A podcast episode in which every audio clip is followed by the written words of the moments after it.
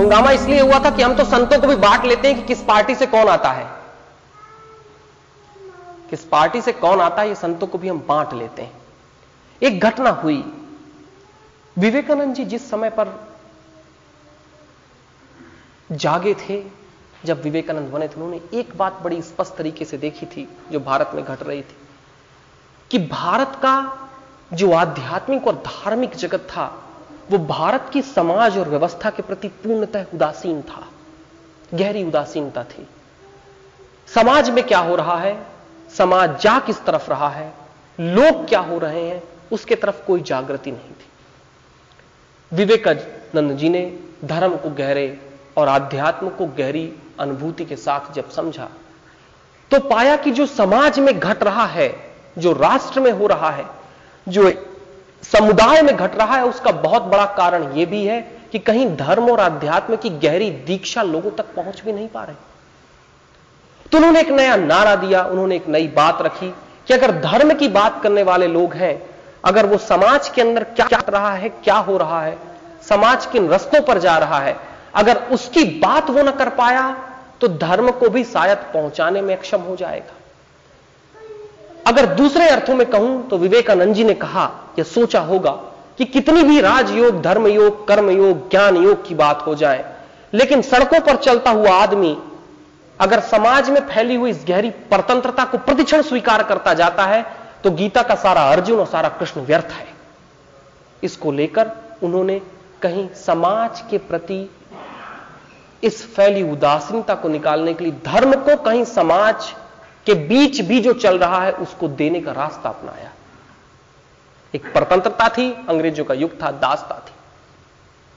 एक दूसरा, हम समझ नहीं पाए उस बात को, और होता अब यह है कि धर्म की बात करने वाले लोग, धर्म की बात कर करके, क्योंकि धर्म की बात हिंदुस्तान में करिए पाँच दस हज़ार की भीड़ मिलना बड़ी आसान बात है, मिली जाती है। आप कहीं पर भी भागवत करिए पाँच दस हज़ार की भीड़ तो मिल ही जाएगी। धर्म की बात करिए, भीड़ मिलना स्वाभाविक है, हम बड़े इंसेक्यूर लोग हैं, ईश्वर के पास जाना ज़रूरी होता है। इतनी इंसेक्यूरिटी है। तो लोग धर्म की बात कर करके आज राजनीति के संघर्षों में धर्म को ही खींच ले रहे हैं। कि धर्म की बात कर रहे हैं, धर्म की गद्दी से और जब मौका मिलता है, राजनीति के गलियारों में, चौराहों पर पहुंचकर राजनीति की गहरी पिपाशा करने लगते हैं। मैं बिल्कुल विवेकानंद जी की बात से सहमत हूँ कि धर्म समाज के प्रति उदासीनता नहीं है, लेकिन साथ ही साथ धर्म और आध्यात्म की बात करने वाले लोग अगर जो आज एक्टिव राजनीति में जाने की कोशिश कर रहे हैं, जिस दिन करने लगे, धर्म उस दिन खत्म हो जाएगा। उस दिन धर्म खत्म हो जाएगा क्योंकि रास्ता दिखाने वाले लोग, अगर जरा सोचिए, अगर जो ट्रैफ़िक लाइट होती है, मैं समझता हूँ, धर्म की बात करने वाले लोग, समाज की भूमिका में ट्रैफ़िक लाइट की बात है। कि बताएँ दिशा कहाँ है? मार्ग बता रहे हैं कि दिशा कहाँ है। अगर दिशा बताने वाला यंत्र ही खुद ही रास्तों पर ट्रेवल करने लगे तो रास्ता बताने वाले बचेगा कौन? बड़ी भगदड़ मच जाएगी। सब अंड बंड हो जाएगा। हो यही रहा है कि जिन्हें रास्ता बताना चाहिए, वो देखते हैं रास्ता बताने से ज़्यादा तो रास्ते में चलने में ज़्यादा मज़ा है। चलो चल ही लेते हैं ना। महाराज बनने वाले लोग अक्सर राजनीति की लंबी यात्रा कर ही लेते हैं। कर ही रहे हैं और भारत उनको करने भी दे रहा है।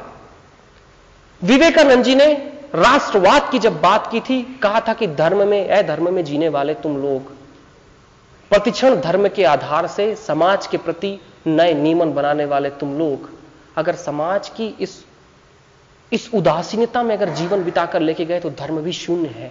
तो जरा जागो जागो, देखो कि तुम जो धर्म से पा रहे हो, क्या समाज में उसके प्रति कोई काम कर पा रहे हो कि नहीं? हुआ उल्टा ये कि बीते 10, 15, 20 सालों में धर्म की बात करने वाले लोग गीता बांचने वाले लोग मुख्यमंत्री बन गए। गीता छूट गई मुख्यमंत्रित्व आ गया। धर्म की बात करने वाले लोग अक्सर राजनीति के चौराहों पर ऐसी अच्छी अच्छी बात करते हैं कि लगता है कि राजनीति वाले धर्म में आ जाए ज़्यादा बेहतर होगा और धर्म वाले राजनीति में चले जाए ज़्यादा बेहतर होगा।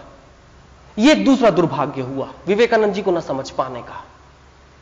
कि समाज में फैली हुई उदासीनता के प्रति हमारा एक चैतन्य होने से ज़्यादा लोगों ने धर्म की बात करते करते राजनीति कर ली और इससे हुआ यह कि राजनीति करने वाले लोगों ने धर्म के प्रति वो सवाल खड़े कर दिए कि इनके पास जवाब देना ही मुश्किल हो गया। धर्म को जो काम द्रौपदी के साथ कहीं उस कौरवों के हाल में हुआ था आज राजनीति के मैदान में वही काम धर्म के लोगों के साथ होता है।